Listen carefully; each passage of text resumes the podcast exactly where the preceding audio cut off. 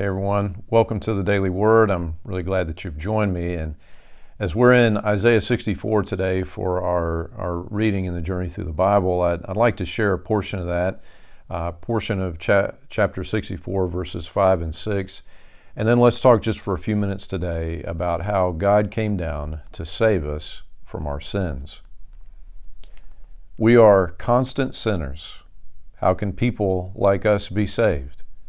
We are all infected and impure with sin. When we display our righteous deeds, they are nothing but filthy rags.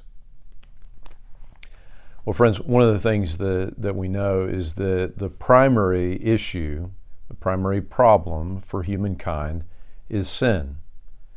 Now, we, we all know, I think, that in our culture today that, that sin is thought of as sort of a moral um, construct of society, of cultures, and that it's uh, used for reasons uh, essentially for power, to exert power over people. You call some things wrong, some things right, but they are they are constructions of the culture of society and, and so on. But the, the truth is that we know better.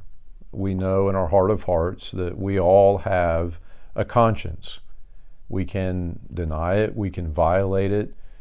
But as you look ac- across sort of the grand scope of, of history, you do see a, a moral code that, that points to a moral code giver, to one who created and who is good. Now, we know, as God says in His Word, that the human heart is deceitful above all things.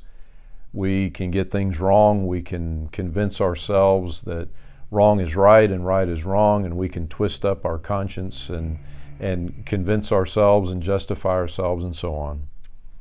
But um, what we do see is that the further we get away from uh, just the, the basic moral code of our conscience, that the more disordered and chaotic in our culture uh, seems to get. And of course, that is a problem, but the, the greatest problem in relation to sin is that it separates us from God, that it separates us from the one true, holy, and righteous God, and, and add to that, that we don't have the ability, the capacity to make it right. We don't have the ability to make our way back to God. We, we can try to overcome that debt of sin. We can try to do enough good to sort of balance out the scales, and many people think in, in those terms, but the, the truth is that we owe a debt that we can't repay, and that in fact, uh, all of our good deeds, as Isaiah says, are filthy rags as it concerns our relationship with God. They are stained, friends, with pride with a, a spirit of, of self righteousness. Our only hope truly is for God to come down, to come down and save, as Isaiah cries out to God at the very beginning of today's chapter, 64, verse 1. Our only hope is for God to come down and cover and wash away our impurity. Isaiah chapter 1 and verse 18 says, Come now, let's settle this, says the Lord. Though your sins are like scarlet, I will make them as white as snow. Though they are red like crimson, I will make them as white as wool. And we just read recently in Isaiah chapter 61 and verse 10 I am overwhelmed with joy in the Lord my God for he has dressed me with the clothing of salvation and draped me in a robe of righteousness. Truly, Jesus Christ has come to deal with this impurity of sin, this stain of sin, to wash us as white as snow, to cover our sin, our shame, our guilt in the, his robe of righteousness. And not only that, friends, our only hope for the healing of the disease of sin in our lives is, in fact, that God would make our hearts new, that He would do a work of healing, a work that would be so complete that, as the Bible talks about it, it is a work of new creation, that God makes us into a new person.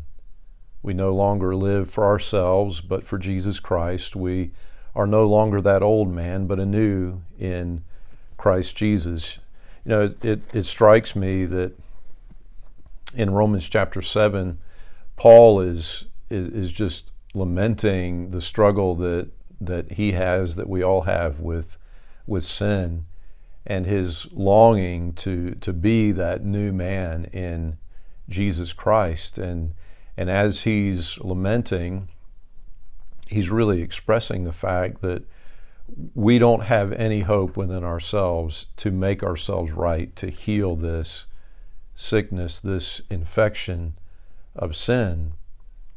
But he says, beginning in verse 24 here of Romans 7, Oh, what a miserable person I am! Who will free me from this life that is dominated by sin and death?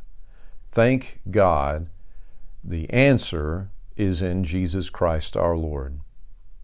You see, Jesus is the one who has come to cover our sin, to wash away our impurity, and to heal us of the infection of sin, to make us new, to make us His. Truly, as Isaiah prays in 64 1, God Himself has come down, and He has come down to save. Thanks be to God. Amen. Amen. And friends, until we have a chance to speak again, I pray that God would bless you and that He would keep you.